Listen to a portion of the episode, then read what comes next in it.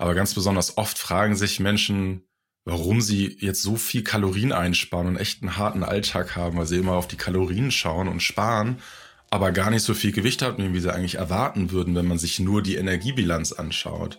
Und gerade dieses Missverhältnis zwischen ich spare doch total viel Kalorien, aber warum nehme ich nicht ab, hat ganz häufig was damit zu tun, dass eben nicht der Blutzuckerspiegel beachtet wurde.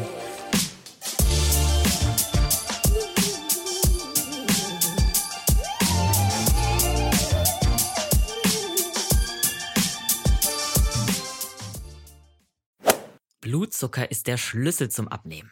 Das hört und liest man ja in letzter Zeit oft. Aber was ist da eigentlich dran?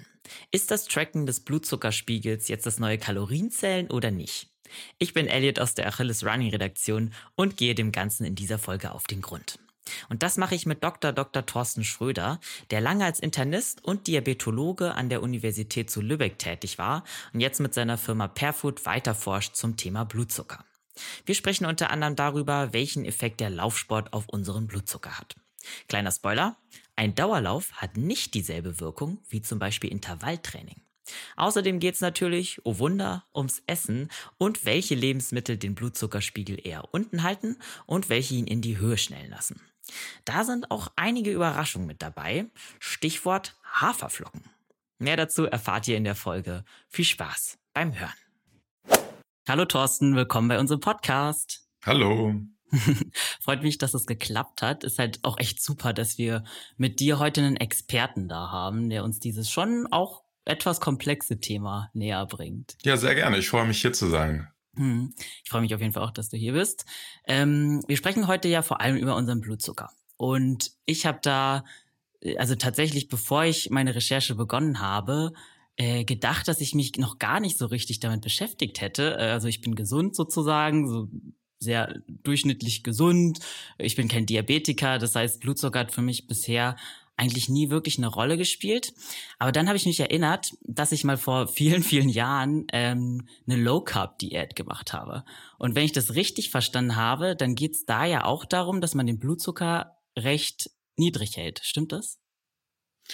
Ja, das ist ganz spannend. Eigentlich sind fast alle Diäten, die man macht, irgendwie im Nachhinein eigentlich dafür da, den Blutzuckerspiegel niedrig und stabil zu halten. Also Low Carb ist da so der Klassiker, weil man da strikt versucht einfach alles zu reduzieren, was irgendwie eine Blutzuckerreaktion verursachen könnte. Also ja alle Kohlenhydrate versucht zu reduzieren oder in der ketogenen Ernährung, das ist ja die Very Low Carb-Ernährung ja sogar versucht, fast komplett ohne Kohlenhydrate auszukommen, also bis zum, zum Grenzwert. Aber auch die ballaststoffreiche mediterrane Ernährungsweise, pflanzenbasierte Ernährungsweisen haben alle am Ende einen positiven Effekt auf den Körper, weil sie eben tatsächlich auf den Blutzuckerspiegel einwirken. Und das liegt natürlich auch daran, dass der Blutzuckerspiegel so das unmittelbarste ist, was im Körper passiert, nachdem wir gegessen haben und die Verdauungsprozesse mhm. eingesetzt sind. Also der Blutzuckerspiegel ist im Kontext von Ernährung und Gesundheit und Diät ist ja eine Ernährungsweise, um zum Beispiel Übergewicht oder andere Erkrankungen zu behandeln, ähm, eigentlich im Zentrum. Blutzuckerspiegel ist alles, worum es geht. Und idealerweise sind wir gesund und müssen uns nicht drum kümmern. Ähm, und der Körper macht das alleine. Aber die Realität ist ja, dass die allermeisten doch auch eher Probleme mit dem Körpergewicht zum Beispiel haben, häufig ernährungsbedingte Erkrankungen einsetzen. Und da ist es dann wichtig, den Blutzuckerspiegel zu kennen und sich auch so ein bisschen äh, damit zu beschäftigen. Hm, ja, und das werden wir ja im Laufe der Folge sicherlich äh, sehr gut tun und ich glaube, wir werden alle ein bisschen schlauer aus der Folge herausgehen. Also ich und unsere Hörer zumindest. Ähm, das mit dem Low Carb ist bei mir halt nicht super gelaufen. Das war natürlich total alltagsfremd, sich irgendwie alle Kohlenhydrate aus der Ernährung rauszukatten. Und auch äh, nicht besonders gesellschaftstauglich ist das gewesen, weil erzähl mal Familie und Freunden, dass du jetzt keine Kohlenhydrate mehr isst. Das hat halt nicht besonders gut funktioniert. Ähm, wie schätzt du das denn eigentlich so äh, als Fachmann ein, so eine Diät, bei der man wirklich komplett Kohlenhydrate rausschneidet äh, oder raussortiert äh, von vornherein, bei jemandem, der eigentlich also keine zum Beispiel keine Erkrankungen hat, also bei denen es eigentlich gar nicht nötig wäre. Ist das dann ein bisschen extrem oder wie würdest du das persönlich machen? Wie siehst du das? Also es ist extrem wichtig, da mal wirklich ganz genau zu unterscheiden zwischen der Low-Carb-Ernährung, bei der die Kohlenhydrate je nach Angabe zwischen 120 bis 150 Gramm Kohlenhydrate pro Tag ja noch äh, betragen dürfen. Also da können wir ja Obst und Gemüse immer noch gut essen, ohne uns zu sehr Gedanken darüber zu machen und kommen dahin eigentlich ganz gut, indem wir die starken Kohlenhydratträger wie Nudeln, Kartoffeln, Reis und Brot und Süßigkeiten reduzieren und abtrennen von der ketogenen Ernährungsweise, wo man wirklich ja versucht, near to no carb in der Ernährung zu haben. Das letzte ist, wenn man gesund ist, eigentlich üblicherweise nicht empfohlen von den Ernährungsexperten, weil das zumindest nicht über lange Zeit, weil das eine sehr extreme Ernährungsweise ist. Mhm. Ein gesunder Körper kommt mit einer Low Carb Ernährung aber eigentlich ganz gut zurecht. Die Frage ist, wie stark muss ich die Kohlenhydrate eigentlich einschränken? Ähm, wie strikt muss man da sein? Eine Diät ist ja eigentlich immer eher strikt, weil man sich dann wirklich sehr viele Gedanken macht zu jeder Nahrungsaufnahme. Wenn man gesund ist, ist das eigentlich nicht notwendig. Ähm, aber das kann sich auch übers Leben natürlich ändern. Also mhm. umso älter man wird, umso mehr sitzt man in der Regel, umso mehr berufliche Einschränkungen hat man, was das Ausführen von Sport zum Beispiel angeht. Da kann es dann durchaus auch sein, dass sich diese Bedürfnisse im Leben verändern. Mhm. Okay. Gut, dann danke erstmal für diese Einschätzung. Ähm, ja, dann lass uns doch mal ganz grundlegend starten, bevor wir uns auch dann später noch im Detail angucken, welche Lebensmittel wie den Blutzucker beeinflussen. Ähm, ja, ganz grundlegend, vielleicht kannst du uns erstmal erklären, was genau Blutzucker eigentlich ist und was ist eigentlich seine Aufgabe. Ja, Blutzucker heißt, ist quasi die Trauben, der Traubenzucker, die Glucose im Blut. Und die ist da immer und die gehört da auch hin und wir brauchen das auch als, ähm, als Menschen und auch die meisten anderen Lebenswesen, um leben zu können. Also wir brauchen Blutzucker. Blutzucker ist ein Energieträger. Das heißt, er versorgt die ganzen Zellen im Körper mit Energie. Deswegen haben wir Traubenzucker in der Blutbahn und der Körper versucht auch immer, diesen Blutzucker in einer stabilen Range zu halten, dass eben alle Körperzellen, die ja durchgehend arbeiten, ähm, regelmäßig mit Energie versorgt werden. Und Energie ist also der Hauptantrieb von Leben und das ist so ein schöner Ansatz, finde ich, um sich zu erklären, dass der Blutzucker eben aber nicht nur Energieversorgung macht, sondern eigentlich, ich würde mal sagen, in fast alle Körperfunktionen ähm, reinspielt. Also zum Beispiel hat der Blutzucker Einflüsse auch auf Hormone in anderen ähm, Regionen, äh, wie wir uns wohlfühlen, wie wir uns konzentrieren können, ähm, wie Stoffwechselprozesse auch abseits des Blutzuckers und der Energieversorgung spielen. Ähm, Entzündungsprozesse werden zum Beispiel beeinflusst. Also der Blutzucker steht eigentlich im Zentrum vom Leben, vom gesamten Körper und allen Funktionen. Krass, also hätte ich jetzt gar nicht gedacht, weil äh, wie gesagt, bevor ich mich irgendwie damals, ähm, bevor ich mich jetzt wieder erinnert habe, dass sich Low Carb zum Beispiel darum gedreht hat, äh, habe ich eigentlich wirklich nicht viele ähm, Berührungspunkte damit gehabt. Und klar hat man so ein grobes Verständnis vom Stoffwechsel, aber dass der Blutzucker so wichtig ist, äh, war mir gar nicht so richtig bewusst, muss ich ja zugeben jetzt. ähm, kannst du uns vielleicht auch erklären, wie der Blutzuckerspiegel genau funktioniert? Also wie wird der quasi angeregt? Ähm, ist es überhaupt richtig, ihn angeregt ist vielleicht auch die falsche Formulierung. Genau, wie funktionieren die Prozesse denn da so genau in unserem Körper? Also der Körper versucht immer, den Blutzuckerspiegel stabil zu halten. Und der Körper hat ganz viele Vorrichtungen, ähm, ich sag mal, eingerichtet, um den Körper, äh, um den Blutzuckerspiegel nicht absinken zu lassen, also nicht abfallen zu lassen. Das heißt, wir haben sehr viele Hormone zum Beispiel im Körper, die in der Lage sind, den Blutzuckerspiegel anzuheben. Und das liegt daran, wenn der Blutzuckerspiegel zu niedrig ist, das letzten Endes nicht mit dem Leben vereinbar ist. Mhm. Also auch wenn man keine Kohlenhydrate isst zum Beispiel, schafft der Körper es trotzdem, den Blutzuckerspiegel stabil zu halten. Und das liegt daran, dass er auf seine Energiereserven zurückgreift, wenn keine Nahrung reinkommt, die den Blutzuckerspiegel anheben könnte. Wir haben ähm, zum Beispiel Blutzucker gespeichert in der Leber, aber auch im Muskel als Glykogen. Das ist also ein Speichermedium für Glucose, für den Traubenzucker wenn wir nichts essen und der Blutzuckerspiegel, ich sag mal, droht zu sinken, würde der Körper immer als erstes reagieren und zum Beispiel diese Glykogenspeicher zur Verfügung zu stellen. Und dann hat der Körper natürlich danach auch noch die Möglichkeit, auf Fettspeicher zurückzugreifen und in letzter Instanz auch auf Proteinspeicher. Das heißt, der Körper hat ganz viele Möglichkeiten, erstmal den Blutzuckerspiegel auch ohne ähm, Nahrungsaufnahme ansteigen zu lassen. Aber üblicherweise ist Nahrungsaufnahme die Quelle, ähm, aus der wir unseren Blutzuckerspiegel speisen, indem der Körper eben nach Nahrungsaufnahme die Nahrungsbestandteile zersetzt und zum Beispiel die Zucker aufnehmen lässt. Das sind dann die Kohlenhydrate, die entweder als Einfachzucker zur Verfügung stehen, wie zum Beispiel eben Traubenzucker direkt oder eben in größeren Bausteinen, die dann erst noch ähm, zerlegt werden müssen, zum Beispiel im Dünndarm danach dann resorbiert werden. Aber viele andere Funktionen haben natürlich auch eine Funktion oder einen Einfluss auf den Blutzucker, weil der Blutzucker eben im Zentrum von allen steht. Stress sind zum Beispiel bekannte Faktoren, Schlaf, Bewegung natürlich.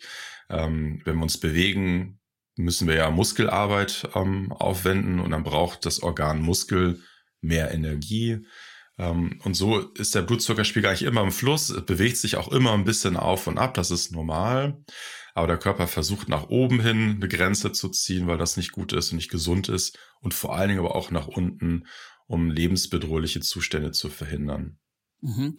Also ich habe jetzt rausgehört, dass so nicht ernährungsbedingte äh, Funktionen oder eher Aktionen wie Stress oder Schlaf oder Sport auch einen direkten Einfluss haben darauf, wie hoch unser Blutzucker sein kann. Genau, genau. Okay. Also letzten Endes ist es ja so, man muss sich ja immer überlegen, warum der Körper so reagiert. Und wir sind ja so ein bisschen, in Anführungsstrichen, Steinzeitmenschen. Also unser Körper funktioniert ja ähm, immer noch wie früher, wo der Körper quasi auch kurzfristig Gefahren ausgesetzt sein könnte. Also der Säbelzahntiger sagt man dann immer so, wenn man bildlich ähm, von, von der, der, dem Steinzeitalter sprechen möchte.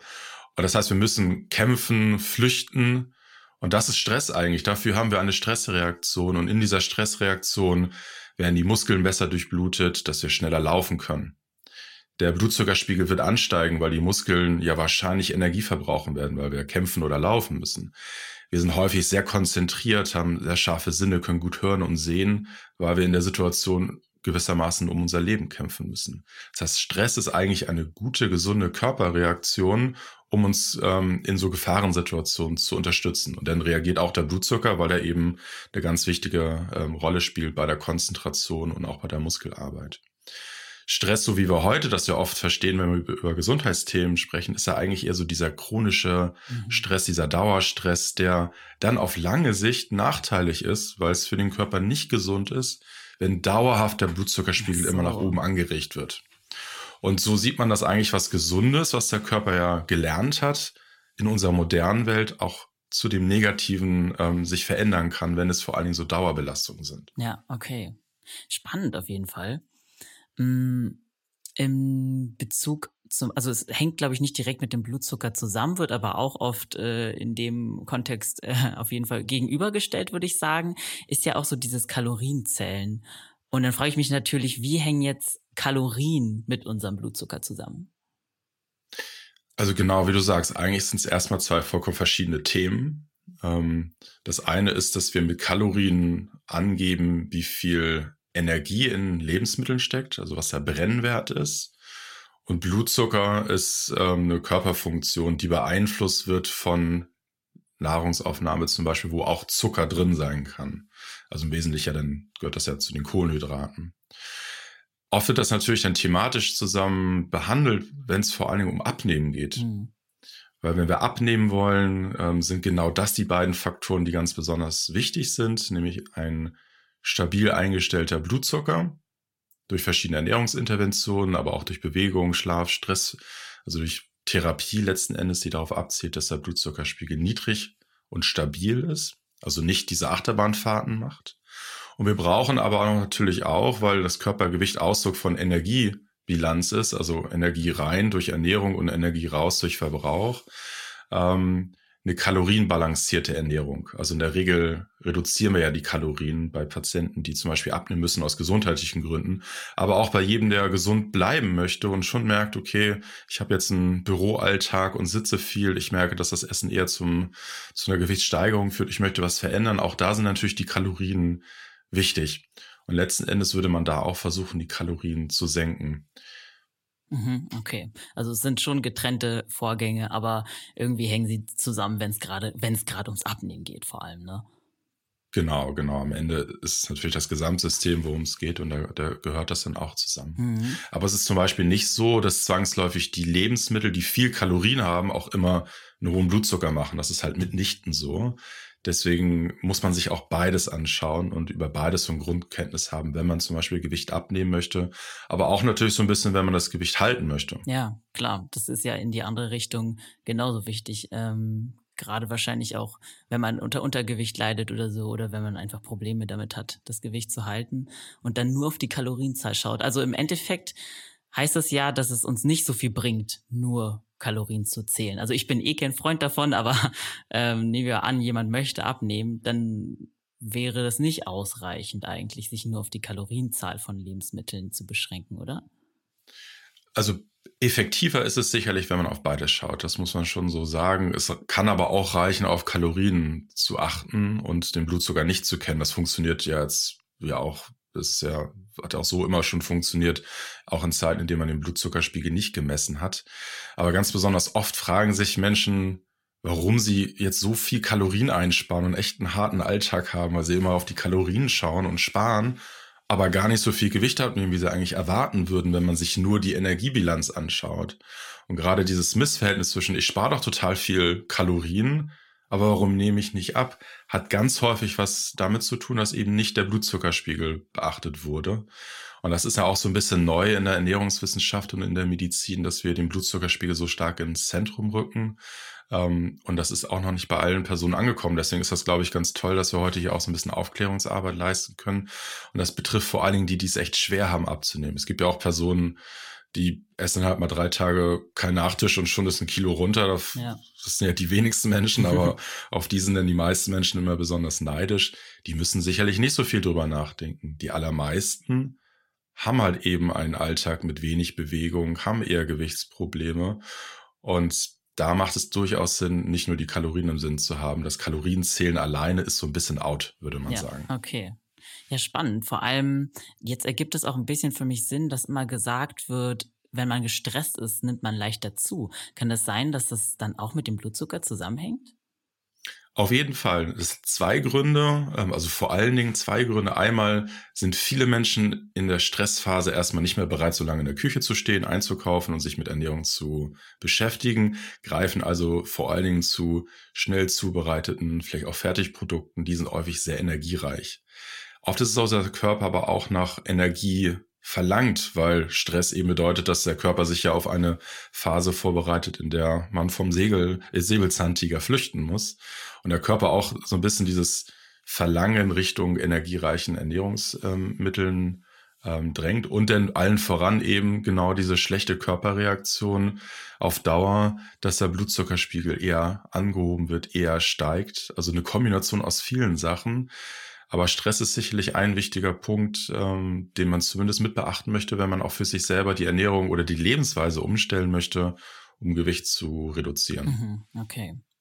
Und ähm, wenn wir noch mal kurz bei Kalorien bleiben, da gibt's ja dann so Empfehlungen wie zum Beispiel 2500 Kilokalorien für einen Erwachsenen am Tag.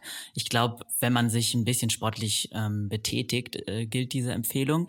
Ist sowas dann eigentlich hinfällig, weil das ja den Blutzucker überhaupt nicht mit einberechnet oder wie kann man das einschätzen?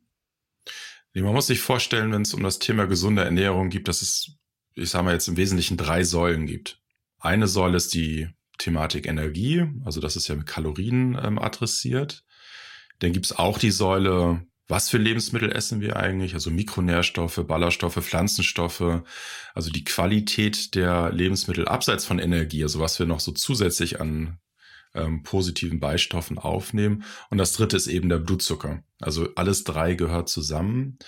Ähm, nur der Blutzucker ähm, ist sicherlich ein reduziertes Bild, nur die Kalorien ist ein reduziertes Bild. Also idealerweise, die Frage ist auch immer, wie, wie dringend ist das? Ist es jetzt eine Therapie, weil jemand krank ist? Oder geht es darum, Gewicht zu halten, weil man eigentlich noch gesund ist? Da sind ja auch unterschiedliche Lebenssituationen, auch medizinisch unterschiedliche Situationen. Ich glaube, das muss man auch noch mit betrachten. Und die Frage, wo will man eigentlich hin und wo muss man auch hin? Ähm, aber die Empfehlung ist sicherlich nicht falsch. Ne? Die Kalorien, ähm, der Kalorienbedarf, den man ja auch ausrechnen kann, da gibt es einfache Rechner, die gibt es im Internet Da kann man für sich selber ausrechnen, was hat man eigentlich so an Kalorienbedarf. Und das ist sicherlich gut, wenn man ähm, das so im Groben auch weiß einzuschätzen.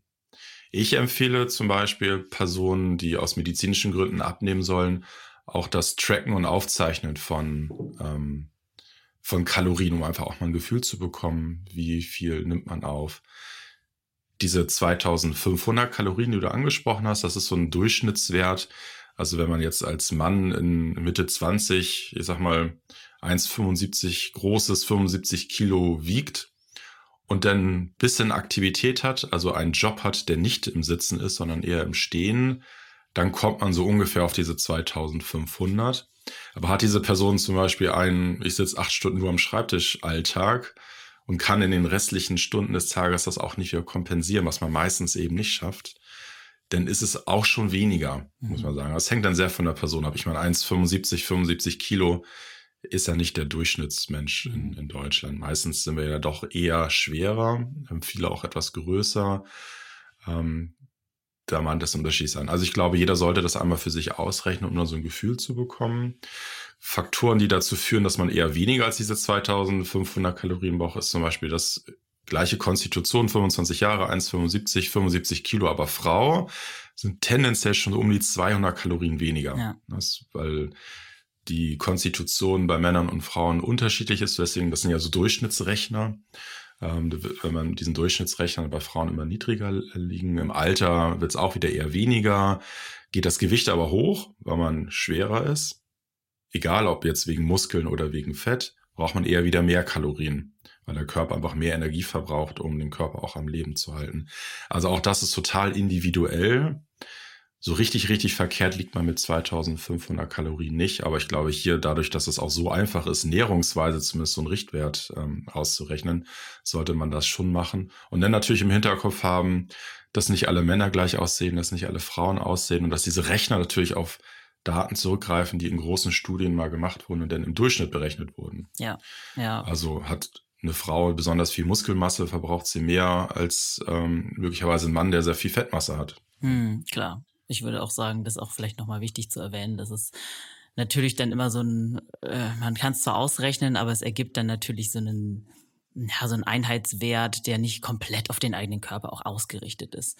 Und ähm, gerade wenn man jetzt auch in unserem Fall hier nochmal ein bisschen über das Thema Blutzucker spricht, dann merkt man ja schnell, dass es viele Faktoren gibt, die irgendwie ins Gewicht mit einfließen, die in den Energiehaus, äh, in den Stoffwechsel, würde ich eher sagen, mit einfließen. Und ja, auf jeden Fall eine sehr individuelle Geschichte, denke ich mal. Hm. Die Frage ist ja auch immer, möchte ich mich jetzt mit Durchschnittswerten zufrieden geben oder möchte ich das jetzt exakt wissen für meine Person? Auch den Kalorienverbrauch kann man zum Beispiel messen in so Kalorimetrie-Einrichtungen. Ähm, das ist aber super aufwendig und das steht mhm. auch nicht jedem zur Verfügung. Klar. Also das kann man natürlich buchen und jemanden suchen, der das anbietet. Und in, in der Wissenschaft wird das natürlich auch gemacht in Studien. Aber ich sage mal, den meisten Menschen steht das nicht zur Verfügung. Deswegen ist meine Empfehlung, hier sich mit diesen Rechnern äh, näherungsweise an das Thema Kalorien ähm, heranzuwagen und dann aber Blutzucker ganz anders, das kann man messen und das kann man auch für sich selber bestimmen. Ist also sehr viel einfacher, steht den Menschen eher zur Verfügung. Und so muss man sich dann, glaube ich, auch so ein bisschen in einem sehr komplexen System, wo ganz viele Faktoren eine Rolle spielen, ähm, so ein bisschen herannähern. Mhm. Aus meiner Sicht ist das auch der richtige Weg. Blutzucker macht einfach auch Sinn, weil es ähm, gut geeignet ist, um sich individuell ähm, die richtigen Ernährungs Faktoren rauszusuchen, die richtigen Lebensmittel rauszusuchen. Ja. Nimm uns da vielleicht mal ein bisschen mit. Wie kann man denn überhaupt den Blutzucker messen? Also der Blutzucker kann auf verschiedene Art und Weisen gemessen werden. Diese ganze Technologie um die Blutzuckermessung herum ist inzwischen ganz schön ausgefeilt. Da gibt es viele gute Möglichkeiten. Und das liegt daran, dass wir viele Personen haben, die eine Diabeteserkrankung haben und auch um ihre Erkrankung zu therapieren, Blutzucker messen müssen. Das erste ist, dass man natürlich ganz normal beim Arzt über die Blutabnahme aus der Vene den Blutzucker bestimmen kann. Das wird dann in einem Labor gemessen. Ähm, und das ist so die genaueste Art und Weise, den Blutzucker zu bestimmen. Aber dann nimmt man natürlich auch nur von einem Moment den mhm. Blutzuckerwert ab. Und man kriegt den Werte vielleicht erst am nächsten Tag, weil das Blut natürlich noch zum Labor transportiert werden muss und da bestimmt werden muss. Das ja. dauert also Zeit. Das macht man in, in Arztpraxen zum Beispiel, wenn man einmal einen nüchternen Blutzuckerwert bestimmt haben möchte. Das nächste ist, dass man sich, das kann man auch theoretisch zu Hause machen, in den Finger piekst oder also meistens in den Finger oder auch ins Ohrläppchen und dann einen Tropfen Blut äh, entnimmt und über einen Teststreif mit einem verbundenen Messgerät, da gibt es wirklich viele, die angeboten werden, ähm, denn auch in diesem Tropfen Blut den Blutzucker bestimmen kann. Das ist eine enzymatische Reaktion, die ähm, dem zugrunde liegt. Das ist ein bisschen ungenauer, aber ziemlich genau schon, um tatsächlich einfach zu wissen, wo stehe ich. Viele Personen, die sich ähm, wegen einer Typ-1-Diabetes-Erkrankung mit Insulin behandeln müssen, nutzen diese Möglichkeit, um zu schauen, wie viel Insulin sie spritzen müssen. Insulin ist eben das Hormon, das der Körper normalerweise selber herstellt, um Blutzuckerspiegel zu senken. Und denn, das gibt es seit einigen Jahren ähm, und es ist wirklich eine spannende Technologie, gibt es kontinuierliche Glukosemessgeräte, die CGM-Geräte. Das sind kleinere Geräte, die man sich zum Beispiel am Oberarm applizieren kann. Da gibt es einen kleinen Sensorfaden, den man sich ins Fettgewebe einführt mit so Vorrichtungen. Das tut überhaupt nicht weh, das ist super einfach zu machen. Und diese Sensoren kleben am Oberarm abhängig vom Hersteller zwischen 10 und 14 Tagen und messen da tatsächlich durchgehend den Blutzucker. Also alle fünf oder alle 15 Minuten.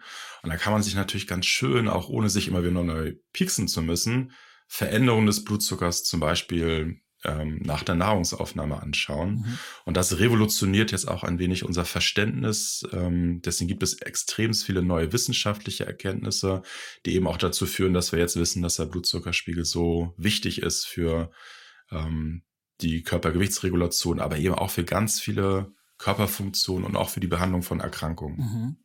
Ist sehr spannend. Also man könnte dann quasi nach jeder Nahrungsaufnahme, also wenn ich jetzt eine Banane oder so gegessen hätte, würde ich sofort an so einem Gerät auch den Ausschlag sehen, wie hoch der Blutzucker quasi danach ist. Absolut. Und das ist unheimlich spannend, weil man eigentlich ja erstmals so ein kleines Fenster in den eigenen Körper hat, um zu sehen, was passiert eigentlich, nachdem ich gegessen habe. Der Körper kann eigentlich relativ wenig Feedback geben zu dem, was im Körper passiert. Also wir wissen natürlich, hat es geschmeckt oder nicht geschmeckt oder auch Verdauungsprobleme. Aber ob das jetzt eine gesunde Mahlzeit war, die meinen Blutzuckerspiegel stabil hält oder nicht, das merken die meisten Menschen gar nicht. Ich glaube auch, weil der Körper das nie vorgesehen hat, dass wir uns ähm, damit so auseinandersetzen müssen. Also ich glaube immer noch, dass der Körper eigentlich eben nicht gemacht ist für diese moderne Zeit, in der wir leben, die aus viel Energie aus Ernährung und wenig Energieverbrauch durch Sitzen besteht. Mhm. Ähm, jetzt mal abseits von solchen Geräten, heißt es, man merkt selber gar nicht körperlich, ob äh, der Blutzucker ansteigt oder abfällt? Also die allermeisten Menschen spüren das nicht. Deswegen ist es auch notwendig, es zu messen, um wirklich genau zu wissen, was los ist. Es gibt so ein paar Punkte, die einige Menschen dann auch danach, nachdem sie das sehen, auch quasi erst lernen zu interpretieren. Ähm, Unwohlsein ähm, kann zum Beispiel was sein, Kopfschmerzen berichtigen eine Person, wenn der Blutzuckerspiegel zu stark steigt. Aber es sind natürlich auch sehr unspezifische mhm, Symptome, mhm, die auch aus vielen anderen Gründen entstehen können. Was so der Klassiker ist, dass man ein sehr gesundes ähm, Müsli zum Beispiel zum Frühstück gegessen hat und dann eigentlich nach einer Dreiviertelstunde wieder extrem Hunger hat. Mhm. Obwohl man sagt, na, ich habe doch jetzt so viele Kalorien zu mir genommen, habe ein gesundes Lebensmittel gewählt, habe dann auch vielleicht noch Obst dabei gehabt. Warum habe ich jetzt eigentlich schon wieder Hunger? Und das ist ganz häufig ein Hinweis darauf, dass in dieser Person das Müsli eine schlechte Blutzuckerreaktion gemacht hat, die daraus besteht, dass der Blutzuckerspiegel eigentlich zu hoch angestiegen ist und danach eben durch den Körper dagegen anregulieren muss, durch die Produktion von Insulin wieder abgesenkt werden muss. Und diese Achterbahnfahrt und insbesondere auch dieses etwas leicht in den Keller gehen des Blutzuckers danach macht Hunger, weil der Körper eben darauf reagiert, niedriger Blutzucker, ich muss darauf reagieren. Hunger und Nahrungsaufnahme ist dann halt eine Möglichkeit. Das ist etwas, also gerade dieses Müsli-Beispiel, ähm, das sind dann so jede siebte Person ist nicht wahnsinnig gut mit Haferflocken eigentlich Ach, ähm, so bedient. Das sind doch relativ viele tatsächlich. Also hängt immer so ein bisschen von den Untersuchungen ab, aber unsere Auswertungen zeigen, dass es so ungefähr ähm, jede siebte Person ist. Und das ist natürlich schon relevant, gerade weil Müsli ja eigentlich ein gesundes Lebensmittel ist. Das Lebensmittel selber ist ja auch gesund, aber die Frage ist immer, was passiert auch im Körper? Wir können, wenn wir für uns Gesundheitsentscheidungen treffen wollen, eben nicht nur auf das Lebensmittel schauen, sondern müssen auch darauf schauen, was im Körper passiert. Mhm, okay. Ja, vielleicht können wir da jetzt auch mal direkt einsteigen, ähm, was es überhaupt bedeutet, wenn ein Lebensmittel ja eine, einen hohen Blutzucker in uns hervorruft. Also was ist daran jetzt per se in Anführungszeichen schlecht? Also wenn wir eine sehr hohe Blutzuckerreaktion haben, muss der Körper den Blutzucker senken, weil der eben darauf ausgelegt ist, den Blutzuckerspiegel immer stabil zu halten. Und der Körper kann das nur mit Insulin.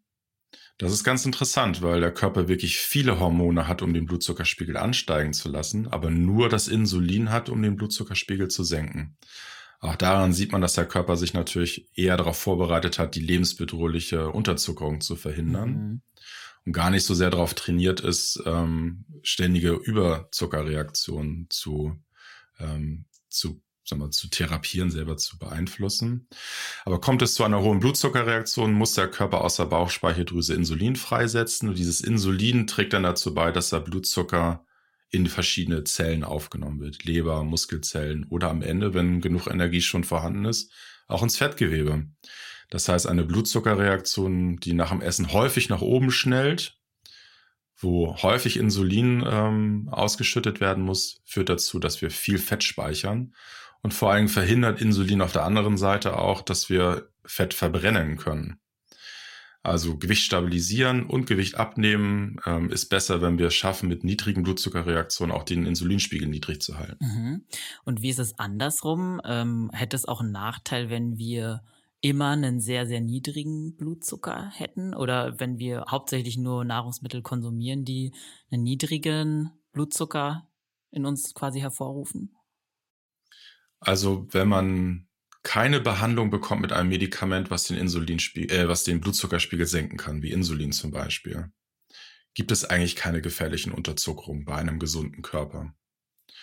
Deswegen muss man da keine Angst haben. Mhm. Also nur um zu ergänzen, selbst in einer ketogenen Ernährung schafft der Körper es ja trotzdem, den Blutzuckerspiegel stabil zu halten und switcht dann nach einer gewissen Zeit auch auf eine Fettsäureverbrennung um. Das sind diese Ketonenkörper. Also der Körper kann schon in viele Richtungen adaptieren und reagieren. Ähm, aber auch wenn man jetzt mal einen Tag fastet oder auch vier Tage fastet, der Körper schafft es, den Blutzuckerspiegel stabil zu halten. Da gibt es keine Unterzuckung in einem gesunden Körper. Ähm, Genau. Mhm. Und wie ist es mit so, also wenn man jetzt nicht gerade von, von chronischer Unterzuckerung spricht, aber so, jeder kennt das ja, wenn er in dem Moment unterzuckert ist. Also jedenfalls sagt man das ähm, umgangssprachlich so, so, oh, ich bin so unterzuckert, wenn man irgendwie merkt, man hat Kreislauf oder man, weiß nicht, hat extrem Hunger. Äh, ist das dann überhaupt, hängt das dann auch mit dem Blutzucker zusammen oder sagt man das nur so, ich bin unterzuckert? Also ja und nein. Meistens sagt man das nur so, weil man das so gelernt hat ähm, und sich das auch erstmal plausibel anhört. Aber eigentlich schafft der Körper es, den Blutzuckerspiegel stabil zu halten. Allerdings, und da würde ich gerne eine Einschränkung machen, weil das passiert dann doch häufig, ist es eher diese schlechte Blutzuckerreaktion, von der ich eben schon einmal gesprochen habe, dass wenn nach einem Lebensmittel, was in einer, einer Person eine sehr hohe Blutzuckerreaktion verursacht, umso schneller der Blutzuckerspiegel ansteigt, umso schneller muss der Körper auch reagieren mit der Insulinausschüttung. Und da kann das halt schon passieren, dass der Körper überkompensiert.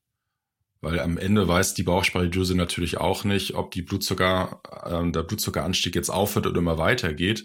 Also im sicheren Fall würde ähm, die Bauchspeicheldrüse eher leicht zu viel als zu wenig Insulin produzieren. Und das kann zu dieser, ich sag mal, relativen Unterzuckerung führen, dass der Blutzuckerspiegel unter den Ausgangswert mhm. schwankt. Also man muss sich so eine Kurve vorstellen, die erst stark ansteigt und danach aber tief in den Keller fällt. Und das ist dann natürlich schon eine Unterzuckerung in dem Sinne, dass es unter dem eigentlichen Ausgangswert ist, unter dem, was normal ist für die Person. Und in dieser Reaktion muss der Körper jetzt ja wieder die anderen Notfallmechanismen anschalten, die den Blutzuckerspiegel wieder nach oben treiben. Und diese Notfallmechanismen führen dann schon dazu, dass man sich unwohl fühlt, Hunger bekommt, vor allen Dingen eben nach zuckerreichen, energiereichen Lebensmitteln. Und das kann dann auch gerade bei jüngeren, schlanken Personen, oft eher bei, bei ähm, Frauen, auch zu Kreislaufproblemen führen. Also ja und nein. wenn man das häufig hat, dann gehört es sich auf jeden Fall ähm, aus meiner Sicht auch dazu, sich die Blutzuckerreaktion einmal anzuschauen. Okay, ja, das macht auf jeden Fall Sinn. Ähm, du hast ja jetzt quasi erklärt, dass dasselbe Lebensmittel bei unterschiedlichen Menschen eine andere Reaktion hervorrufen kann. Also dass wenn irgendwie ein Siebtel der Leute eine schlechte Reaktion auf Haferflocken hat, äh, aber der Rest nicht, dann bedeutet das ja, dass wir da total unterschiedlich sein können. Warum ist das so? Wieso hat ein, also wieso hat dasselbe Lebensmittel nicht die gleiche Reaktion in jedem Menschen? Also in der Tat entscheidet das Lebensmittel nur zu 20 bis 30 Prozent darüber, wie der Blutzuckerspiegel sich nach dem Essen verhält. Alles andere hängt von der Person und den Lebensumständen ab. Also die allermeisten Gründe, warum die Blutzuckerreaktion in irgendeiner Form aussieht nach einer Nahrungsaufnahme, hängt an der Person und gar nicht am Lebensmittel. Das heißt, wenn zwei Personen, die einfach unterschiedlich sind, aus vielen Gründen unterschiedlich sind, unterschiedliche Lebensbedingungen haben, bei dem gleichen Lebensmittel ganz häufig unterschiedliche Reaktionen haben. Wir haben unterschiedliche Gene, wir haben unterschiedliche Darmflora, unterschiedliche Schlafverhalten, Stressverhalten, Bewegungsverhalten, ähm, Geschlecht, Alter, ähm, Gesundheit ähm, spielt da eine Rolle. Auch einige Faktoren, die möglicherweise noch gar nicht ausreichend verstanden sind wissenschaftlich. Aber die neuesten Studien gehen eben davon aus, dass mindestens 70 Prozent vom Körper selber abhängen. Und da kann man schlicht sagen, so unterschiedlich wie wir aussehen, so unterschiedlich gehen wir auch mit Lebensmitteln um. Das heißt natürlich, dass eine Ernährungsempfehlung, die sich nur das Lebensmittel anguckt und zwei Personen die gleiche Empfehlung gibt, nicht gut funktionieren kann, sondern eben nur im Durchschnitt funktionieren kann. Ja, krass natürlich, ne? Also das heißt ja, dass es, äh, dass diese Faktoren alle von vornherein irgendwie mit reinspielen, aber wir uns gar nicht so richtig drüber bewusst sind, ne? Das ist, als wir das erkannt haben, ähm, an der Universität zu Lübeck, aus der wir ja dann auch unsere Firma Perfood ausgegründet haben, hatten wir das dann auch zum Anlass genommen zu sagen, okay, wir müssen eigentlich Programme entwickeln, denen die Menschen, ähm, mit denen die Menschen genau das halt herausfinden können. Zum einmal die Stoffwechselreaktion kennenzulernen, um gesund zu bleiben. Aber wir hatten damals auch gesagt, wir wollen das auch nutzen, um verschiedene Erkrankungen zu therapieren. Gerade weil der Blutzuckerspiegel im Zentrum von vielen Körperfunktionen steht, können wir auch viele Erkrankungen behandeln. Wir haben zum Beispiel ein Migräneprodukt, mit der äh, wir Migräne behandeln können, die Syncephalia, äh, Migräneprophylaxe, aber auch Diabetes natürlich, Entzündungserkrankungen. Also das ist ganz entscheidend. Und das funktioniert dann eben nicht indem wir nur eine Ernährungsempfehlung aussprechen, die sich nur das Lebensmittel angucken. Wir müssen es auch personalisieren, sagen wir dazu. Und wir nutzen vor allen Dingen die Analyse des Blutzuckers, aber auch andere Analysen, um für die jeweilige Person die ganz personalisierte Ernährungsempfehlung auszurechnen und ähm, möglich zu machen. Mhm. Ähm, hast du vielleicht noch mal so noch ein paar Beispiele von Faktoren, die das beeinflussen können? Also wie sieht's mit so Alter und Gewicht, vielleicht auch Geschlecht aus? Wie die äh, Blutzuckerreaktion nach dem genau. Essen aussieht, meinst du? Ja. Genau, also auf jeden Fall wissen wir, dass die Blutzuckerreaktion über das Lebensalter ansteigt. Wir wissen, dass die zwischen Männern und Frauen unterschiedlich sind. Wir vermuten auch, es gibt ja wirklich viele Hinweise, dass bei Frauen zum Beispiel auch der Monatszyklus einen Einfluss darauf hat, also auch während des Zyklus die Blutzuckerreaktionen unterschiedlich sind. Es hat sehr viel auch mit dem Bewegungsverhalten zu tun. Und Bewegung heißt ja gar nicht nur Sport, sondern auch Bewegung im Alltag. Das ist eigentlich ganz entscheidend. Ähm, wir beide sitzen jetzt hier gerade, ähm, wenn wir den Podcast aufzeichnen. Ähm, das heißt, der Körper verbraucht eigentlich sehr wenig Energie. Ähm, das ist was total anderes, als wenn wir jetzt gemeinsam spazieren gehen würden oder beide auf dem Laufband wären. Dann würden wir ja. währenddessen auch Energie verbrennen. Diese Bewegung hat einen extremen Einfluss und vor allem nicht nur direkt, sondern auch langfristig. Es gibt schöne wissenschaftliche Studien, die erste Hinweise ergeben, dass die Frage, wie ich mich gestern bewegt habe, heute auch einen Einfluss auf meinen Blutzuckerspiegel hat. Und das sind so extrem viele Faktoren, die natürlich auch unheimlich schwierig sind auszurechnen. Und deswegen ist es auch hier ähm, aus unserer Sicht jetzt zumindest hilfreich, wenn man äh, verschiedene Algorithmen verwendet, Auswertungsmethoden verwendet, um diese Blutzuckerreaktion auch umsetzbar zu machen in eine Ernährungsempfehlung. Also das Messen und Sehen ist ja das eine. Ich muss danach auch wissen, was mache ich jetzt damit? Heißt das jetzt, ich darf das gar nicht mehr essen oder heißt das, ich muss was anderes beeinflussen? Und all diese, diese Schwierigkeiten, weil das eben so ein komplexes System ähm, ist, hat zum Beispiel dazu geführt, dass wir eben die, zum Beispiel das Million Friends Programm entwickelt haben. Das ist ein Programm, was gesunde Personen sich kaufen können, um die Blutzuckerwerte bestimmen zu lassen, aber eben danach auch die Auswertung zu bekommen für, was mache ich jetzt eigentlich damit? Mhm, okay. Ja, ich meine, man merkt ja, ähm, du bist auf jeden Fall sehr im Thema drin. Du hast dich jetzt schon lange damit beschäftigt. Vielleicht bleiben wir dann auch gleich beim Thema Bewegung, weil du es gerade angesprochen hast. Vielleicht kannst du uns da ein bisschen Einblick in eure Erkenntnisse geben. Ähm, wie beeinflusst denn zum Beispiel jetzt konkret Laufsport unseren Blutzuckerspiegel? Also auch hier Trennung zwischen Bewegung und Sport, das ist ganz wichtig. Ja. Beim Sport ist es so, wir müssen ja verstehen, warum der Körper eigentlich den Blutzuckerspiegel schafft zu senken. Das ist ja die Insulinproduktion, von der ich schon gesprochen habe, aber eben auch die Frage, wie das Insulin eigentlich wirken kann. Wir wissen, dass bei vielen Erkrankungen wie Diabetes, aber auch Übergewicht, das Insulin vor allem gar nicht mehr so gut wirken kann. Es entsteht eine sogenannte Insulinresistenz. Das heißt, der Körper braucht immer mehr Insulin, um die gleiche Wirkung in den Zellen zu bekommen. Und diese Empfindlichkeit der Insulinrezeptoren wird vor allen Dingen bei Ausdauersport, aber generell bei Sport, aber beim Laufsport insbesondere, sehr positiv beeinflusst. Wenn wir Sport machen, aber auch wenn wir einfach nur spazieren gehen. Allein die Betätigung des Muskels, die, ähm, der Energieverbrauch über die Muskulatur führt dazu, dass der Blutzuckerspiegel leichter vom Körper stabil gehalten werden kann, weil das Insulin besser wirken kann. Das heißt, langfristig ist Bewegung und Sport immer eher positiv für den Blutzuckerspiegel, weil wir es immer schaffen, den ähm, Blutzuckerspiegel besser einzustellen, besser stabil zu halten. Also das ist auf jeden Fall immer gut, langfristig. Kurzfristig hängt das sehr von der Belastung ab. Also wenn man so moderaten Lauf macht, sehr langsam startet, dann ist es in der Regel so, dass der Blutzuckerspiegel sich wenig verändert, oft gar nicht verändert.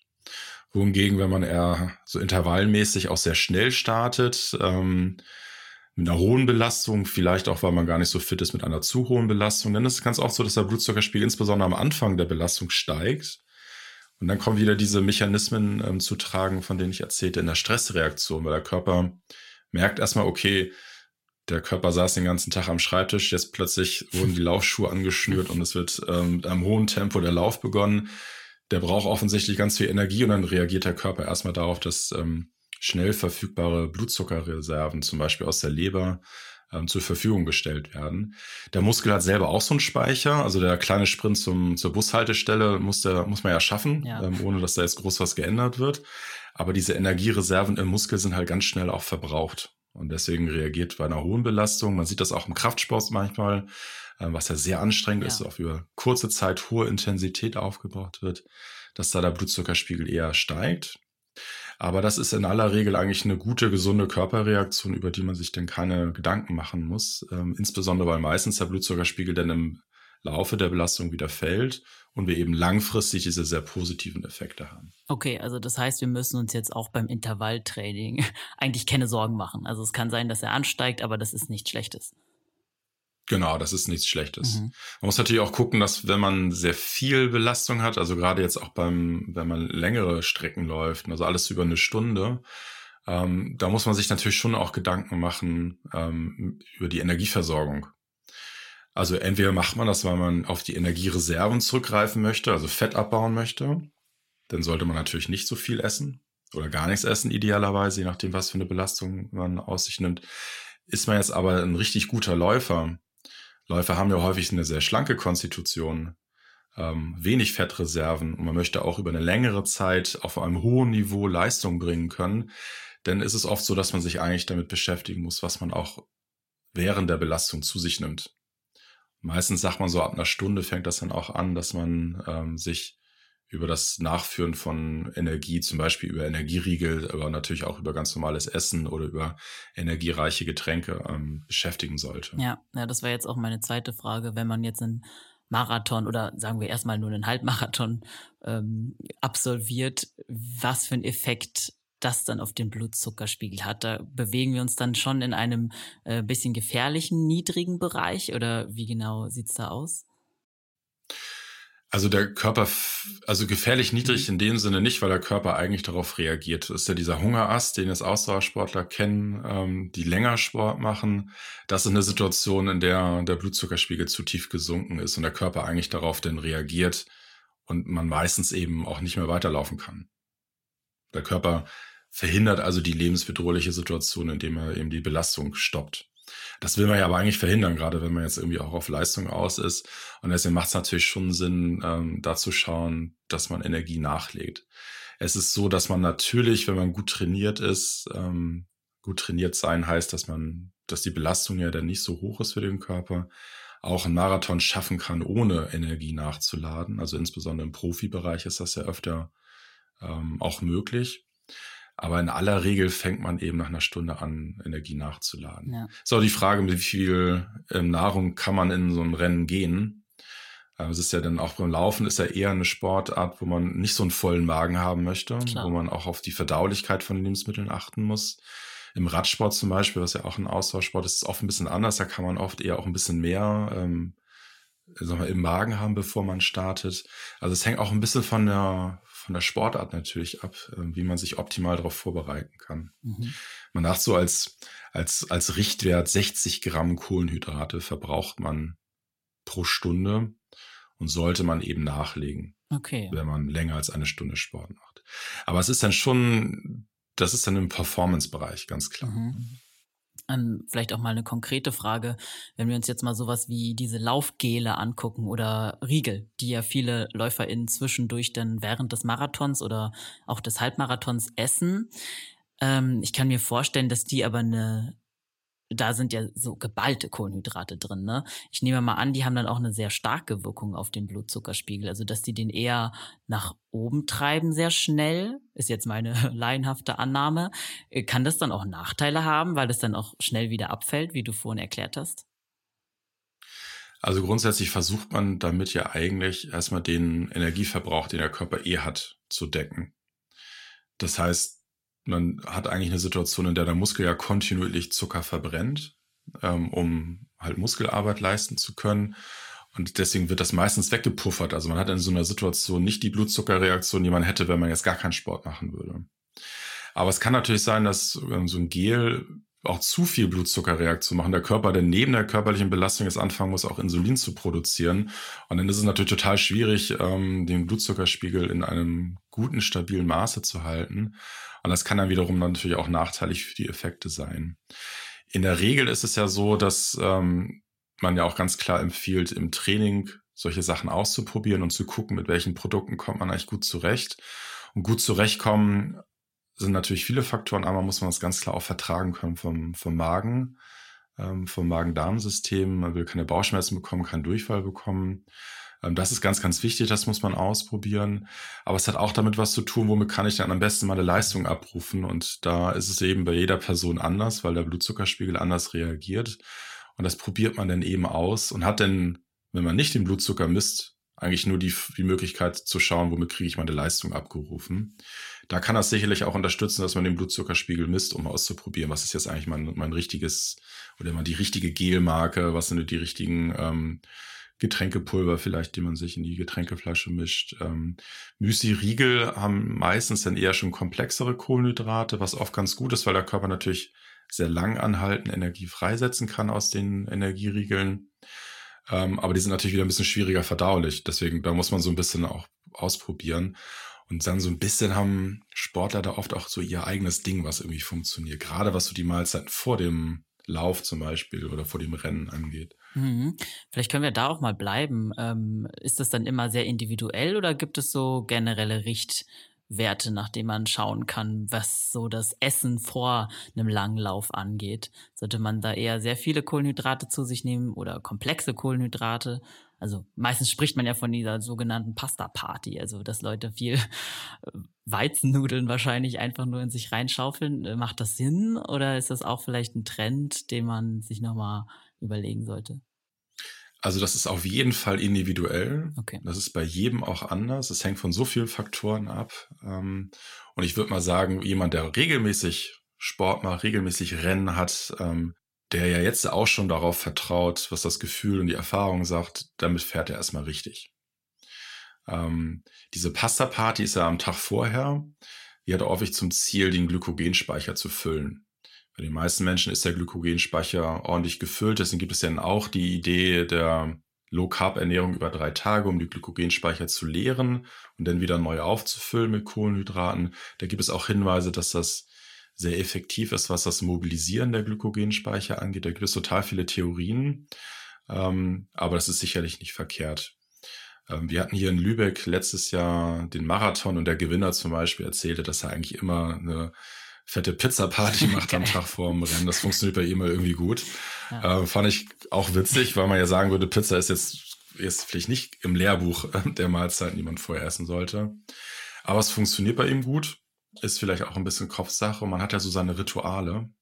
Also es ist ganz, ganz schwierig zu beantworten. Grundsätzlich ist es so, wenn man langfristig Blutzucker durch Ernährung stabilisieren möchte, sind lang, äh, langkettige Kohlenhydrate, komplexe Kohlenhydrate besser. Also eher Vollkorn, eher Müsli, eher diese Müsli-Riegel. Allerdings haben die immer auch zum Nachteil, dass sie schwerer verdaulich sind. Also hier geht es jetzt vor allem um die Mahlzeit vor einem Rennen, also das Frühstück zum Beispiel. Mhm. Da kann nicht jeder das Müsli essen, weil das oft dann für den Magen-Darm-Trakt eigentlich zu anstrengend ist. Das muss man ganz klar ausprobieren und ich glaube, auch hier hängt das sehr davon ab, wie lange die Belastung ist und wie, wie hoch die Intensität ist. Ähm, tendenziell können Radsportler eher komplexere Kohlenhydrate zu sich nehmen als Läufer zum Beispiel. Aber auch das, das muss man einfach ausprobieren. Ähm, zum das allererste Mal ein Rennen machen und das noch nicht ausprobiert haben, würde ich jetzt eher zu leichter verdaulichen Sachen raten. Die Banane ist da so der Klassiker. Das ist ein, ähm, zuckerreiches Obst, was auch in unserer Erfahrung den Blutzuckerspiegel tendenziell eher etwas mehr ansteigen lässt. Das ist aber eher gut, wenn man danach dann auch direkt in die Belastung geht. Ähm, Genau, das wäre so im Groben. Es gibt ja auch dieses Weißbrot mit Honig, Weißbrot mit ja. Marmelade. Gerade im Triathlon sieht man das ja häufig, dass dann sehr viel auch gegessen wird. Da versucht man dann diese Kombination aus viel Energie durch die Lebensmittel, aber gut verdauliche Lebensmittel aufzunehmen. Das kann auch funktionieren, aber es hängt dann auch sicherlich, ich meine, Triathlon ähm, ist eine sehr, sehr lange, sehr, sehr hohe Belastung, ist dann auch was anderes, als wenn man jetzt vielleicht einen, einen 10-Kilometer-Lauf ähm, macht, der ja doch relativ schnell dann ähm, vorbei ist. Ja. Okay, und wir haben ja jetzt gelernt, dass alles immer sehr individuell ist und man das nicht so von einer Person auf die andere übertragen kann. Aber kann man das so ein bisschen gruppieren? Was gibt es denn so für Lebensmittel, die den Blutzucker eher nach oben treiben und welche äh, führen eher zu einem geringen Anstieg oder gibt es sogar vielleicht welche, die ihn senken können? Weil das hatte ich auch so bei meiner Recherche ein bisschen gelesen, dass zum Beispiel Knoblauch den Blutzuckerspiegel eventuell senken kann. Was ist da dran? Also äh, voran steht, dass es bei jedem anders ist. Also alles, was ich jetzt sage, kann bei jedem anders sein und wird auch bei jedem anders sein. Das ist so die Grundregel. Ähm, aber wenn man sich natürlich in einer großen Menge an Personen in Studien zum Beispiel Durchschnittswerte anguckt, da sieht man natürlich ganz klar, dass die Lebensmittel, die äh, viele Kohlenhydrate beinhalten, wie Nudeln, Kartoffeln, Reis, Brot, Süßigkeiten, Gebäck, die führen eher zu hohen Blutzuckerreaktionen. Und die Lebensmittel, die eben wenig Kohlenhydrate, eher Fett, eher Proteine, auch viele Ballaststoffe beinhalten, führen eher zu niedrigeren Blutzuckerreaktionen. Also alles, was so alle, die sich auch mit Ernährung ein bisschen beschäftigen, in die Kategorie gesund packen, ist eher mit niedrigem Blutzucker assoziiert. Das Problem ist halt nur, dass im Durchschnitt zum Beispiel Reis eine höhere Blutzuckerantwort macht als Nudeln. Mhm. Das ist im Durchschnitt so.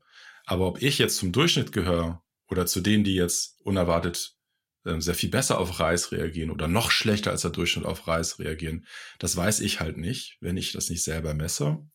Und die Art und Weise, wie ich jetzt auf Reis reagiere, hilft mir auch überhaupt nicht vorherzusagen, wie ich jetzt auf ein anderes Lebensmittel reagiere.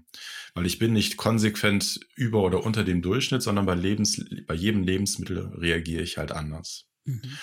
Und auch hier, das Wissen darüber ist unterschiedlich wichtig. Wir haben zum Beispiel ein Therapieprodukt für Migräne entwickelt weil das Migränegehirn, das Entstehen von Migräneanfällen und Kopfschmerzen sehr stark vom Blutzuckerspiegel abhängt. Und da reicht es allein, Kleinigkeiten zu verändern.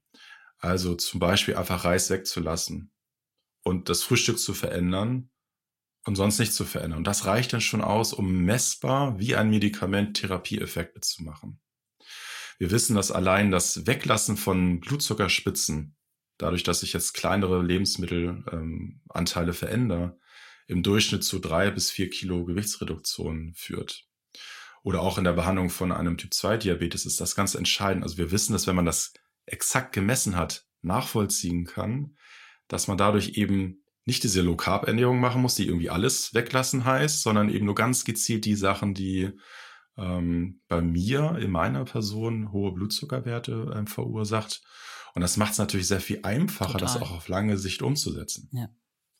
Und die wenigsten Menschen, muss man ganz klar sagen, schaffen es, langfristig richtig stark Kohlenhydrate einzuschränken. Ja, klar, also es war ja auch meine Erfahrung, dass es einfach schwierig war, auch einfach im Alltag. Wenn man mal essen gehen wollte, hatte man dann irgendwie nur Salat zur Auswahl. Und das war halt total frustrierend und hat auch zum Beispiel zu einem sportlichen Lebensstil nicht wirklich gepasst, weil ich das Gefühl hatte, dass ich dann auch gar nicht genug Kalorien eigentlich ähm, bekommen konnte, so wirklich. Wie sieht's eigentlich mit so besonderen ähm, Nahrungsmitteln wie Koffein aus? Ähm, hat das einen besonderen Effekt vielleicht auch auf unsere auf unseren Blutzuckerspiegel? Also Koffein ähm, kann einen Effekt haben. Und kurioserweise gibt es Menschen, die mit Koffein eher darauf reagieren, dass Lebensmittel ähm, höhere Blutzuckerantworten verursacht und bei einigen auch unterschiedliche, also noch genau also absenkende Effekte. Wir sprechen jetzt natürlich hier über jetzt einen Kaffee zum Beispiel ohne Zucker, ohne Milch. Auch in der Milch steckt der Zucker drin. Das hat natürlich dann auch einen Einfluss ganz klar auf den Blutzucker. Aber ähm, das ist sehr, sehr unterschiedlich. Ähm, ich glaube, grundsätzlich ist es so, dass wir inzwischen mehr Studiendaten haben, die uns sagen, dass der Kaffeekonsum eher gut ist für die Gesundheit. Ähm, insbesondere wenn man sich jetzt auch auf Herz-Kreislauf-Erkrankungen ähm, fokussiert. Also langfristig für die Gesundheit scheint Kaffee es eher besser, also gut zu sein, nicht schlecht zu sein. Und wir sprechen jetzt hier auch von der ungesüßten Variante. Ja. Deswegen sind aktuelle Empfehlungen, dass man so vier bis sechs Tassen je nach Gewöhnung auch trinken kann und sich da keine ähm, Sorgen machen muss. Aber in der Kombination zu einem Lebensmittel kann das auch mal steigende Effekte haben. Das ist ganz klar. Ähm, und da kann man das auch ausprobieren. Mhm. Du hattest eben ja auch nach positiven und negativen Lebensmitteln gefragt mhm. für den Blutzucker. Es gibt zum Beispiel die, diesen Ansatz, mit Essig die Blutzuckerreaktion zu senken. Das kenne ich jetzt viel mehr. Mit Knoblauch kenne ich jetzt keine guten Studiendaten. Ähm, bei Essig gibt es auch nicht so viele Studien, aber immerhin einige Studien. Und es gibt jetzt Menschen, die sagen, vor einem Essen trinke ich ein großes Glas Wasser mit so einem kleinen Schuss ähm, Essig, also Apfelessig zum Beispiel. Ähm, das muss man mögen und man sollte sicherlich auch ausprobieren, ob es funktioniert. Aber es gibt Studien, die darauf hindeuten, dass das funktionieren kann. Und dann gibt es auch solche Kleinigkeiten wie zum Beispiel, dass man die Reihenfolge der Lebensmittel beachtet. Also, dass man gar nicht mit den Kohlenhydraten auf dem Teller anfängt, sondern vielleicht eher mit dem Gemüse anfängt oder mit dem Proteinhaltigen anfängt. Also eher die Reihenfolge Gemüse, Fleisch, Kartoffeln da sehen wir, dass wir damit tatsächlich auch die Blutzuckerreaktion positiv beeinflussen können. Oder auch die Frage, naja, ich will ich jetzt hier ganz ähm, sparsam leben oder will ich auch mal ab und zu eine Süßigkeit zu mir nehmen dürfen, weil ich das einfach irgendwie gerne mag. Ja. Das ist vor allen Dingen gut, wenn man da so ein Stück Schokolade nach dem Essen zu sich nimmt. Weil dann ist quasi der Stoffwechsel schon beschäftigt mit dem Gemüse, mit dem Salat, ähm, vielleicht auch mit dem proteinreichen ähm, Lebensmittelbestandteil beschäftigt. Und dann fällt die, die Blutzuckerreaktion wegen der Schokolade deutlich niedriger aus, als wenn man ah. die so ah. auf nüchterne Mage essen würde. Spannend. Das sind so Kleinigkeiten, da kann man so die Reihenfolge, ähm, die man beachtet, ähm, oder auch ob man sich danach bewegt. Ne? Also dieses ähm, 1000 Schritte tun nach dem Essen ist dann tatsächlich auch messbar, ähm, auch nachgewiesenerweise positiv für den Blutzucker. Mhm. Das ist dann so, ich sag mal, die letzte Instanz, wenn man sagt, so, es musste jetzt aber einfach diese Lieblingsmahlzeit sein, von der ich weiß, dass sie schlecht für den Blutzuckerspiegel ist, aber irgendwie einmal im Monat muss ich mir das ähm, genehmigen. Ähm, dann nimmt man entweder die Blutzuckerreaktion in Kauf, was ein gesunder Körper auch gut hinbekommt, oder man geht danach direkt einfach spazieren. Dann hat man es auch gut im Griff. Okay, das heißt ja eigentlich auch, dass der Nachtisch genau richtig ist. Also, dass man das Süße als Nachtisch isst, ist ja dann vom Gedankengang her richtig.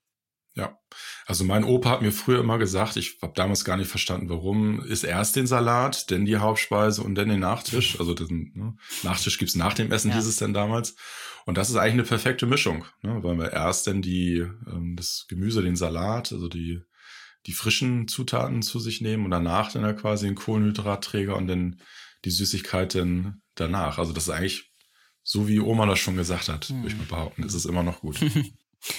Und auch noch eine Frage, wie sieht's mit so Zero-Produkten aus? Also es äh, ist ja so die Tendenz aktuell, dass viele Leute, die gerne Cola trinken, jetzt halt auf Cola Zero oder so umsteigen oder Cola Light. Ähm, Ist das blutzuckerfreundlich oder ist das äh, ein Trugschluss? Das ist auch ein schwieriges Thema tatsächlich, was du hier ansprichst. ähm, die meisten Ernährungsexperten empfehlen keine Light-Produkte, keine Zero-Produkte. Aus verschiedenen Gründen. Wenn wir jetzt mal auf den Blutzuckerspiegel gucken, ist es so, dass in dem Getränk, also jetzt eine Cola Zero zum Beispiel, eigentlich ja überhaupt keinen Zucker beinhaltet, genau. nämlich nur Süßstoff. Und rein biochemisch dürfte eigentlich in der Blutbahn gar nichts ankommen, was den Blutzuckerspiegel hochtreibt. Wenn man jetzt eine zuckerhaltige Cola trinkt, dann ist da ja auch Glucose drin, die ist dann halt auch direkt danach in der Blutbahn, dann misst man das dann auch über den, den Blutzuckersensor. Aber kurioserweise wissen wir, dass wir im Durchschnitt, also wir haben eine eigene Studie durchgeführt, in der wir ungefähr 25.000 Mahlzeitenreaktionen uns angeschaut haben von Million Friends Nutzern. Ähm, und da sehen wir im Durchschnitt, dass die Zero-Getränke zu einer ungefähr 20 Milligramm pro Deziliter Blutzuckererhöhung führen. Das ist so viel wie wenn man Obst zu sich nimmt.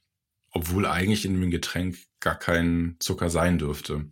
Also hier muss man ganz klar sagen, gibt es im Einzelfall auch Blutzuckerreaktionen, obwohl das eigentlich gar nicht gehen dürfte, nach, mhm. nach unserem Lehrbuchwissen. Und dann wissen wir auch aus einigen Studien, oder wir haben zumindest Hinweise, dass ähm, Süßstoffe auch die Darmflora beeinflussen können, was eher dazu führt, dass der Körper eher insulinresistenter wird, also eher unempfindlicher für das Insulin und damit dann auch wieder höhere Blutzuckerwerte hat. Aber es das heißt natürlich auch nicht, dass es in jedem, ähm, bei jeder Person so ist. Und ich finde, man muss natürlich auch manchmal sagen, manchmal braucht man auch etwas mit Geschmack und hat jetzt vielleicht mit Tee, ähm, jetzt ist man vielleicht gerade nicht bedient, gerade im Sportgetränkebereich. Und dann darf es sicherlich, finde ich, auch ab und zu mal ein süßstoffgesüßtes Getränk sein. Ich glaube, man sollte halt dann nur nicht den Trugschluss haben, dass es jetzt per se dann auch ein gesundheitsbewusstes Trinkverhalten ist. Ja. Und ich für mich selber habe ähm, den, den Schluss gezogen, dass ich selten eine Cola trinke und wenn dann eine richtige Cola, weil okay. es mir dann am Ende dann doch auch ein bisschen besser schmeckt.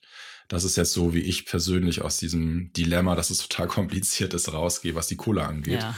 ähm, guck dann aber, dass es auch nicht mehr als, weiß ich nicht, alle einmal im Monat ist. Mhm. Auf gar keinen Fall gehört das Zero-Getränk ähm, zum täglichen Begleiter. Also jeden ja. Tag irgendwie flaschenweise auch ähm, süßstoffgesüßte Getränke zu sich nehmen, ist ganz klar ungesund. Das sollte auf gar keinen Fall irgendjemand machen. Mhm. Okay, gut, das wäre dann so das Fazit, so ein bisschen äh, alles halt in Maßen genießen. Ne? Das ist ja auch meistens der richtige Weg, dass man sich mal schon auch was gönnen kann, aber dann halt, es sollte nicht die Routine werden, sozusagen, besonders bei so eher ungesunderen Dingen. Hm. Ich finde das ganz wichtig, dass man auch sich nochmal überlegt, wofür ist eigentlich Ernährung da? Und Ernährung ist natürlich ganz vor allen Dingen für Energieversorgung und für die Aufrechterhaltung von einer gesunden Körperreaktion da. Und da muss man sich dann schon mit solchen Faktoren ganz äh, intensiv beschäftigen. Aber manchmal ist Ernährung auch Belohnung, Wohltun. Man hat auch einfach, man geht auch gern mit Freunden mal essen. Das ist auch soziale Faktoren. Und da darf es dann auch mal etwas sein, was vielleicht dann auch bekanntermaßen für den Körper nicht gut ist. Ist halt eben, wie du sagst, ne, am Ende die Frage, wie häufig das vorkommt. Ja. Also ich glaube, man darf da auch nicht, man sagt dann ähm, orthorektisch, ähm, nicht, nicht, nicht übergenau. Ja, das ist auch sicherlich nicht gesund. Ja. Okay, ja, ich glaube, das ist ein sehr gutes Fazit zum Schluss. Ähm, Thorsten, ich habe heute auf jeden Fall sehr, sehr viel gelernt und ich hoffe natürlich unsere HörerInnen auch. Und ja, vielen Dank äh, für diesen sehr guten und sehr detaillierten Überblick, den du uns da heute gegeben hast zum Thema Blutzucker.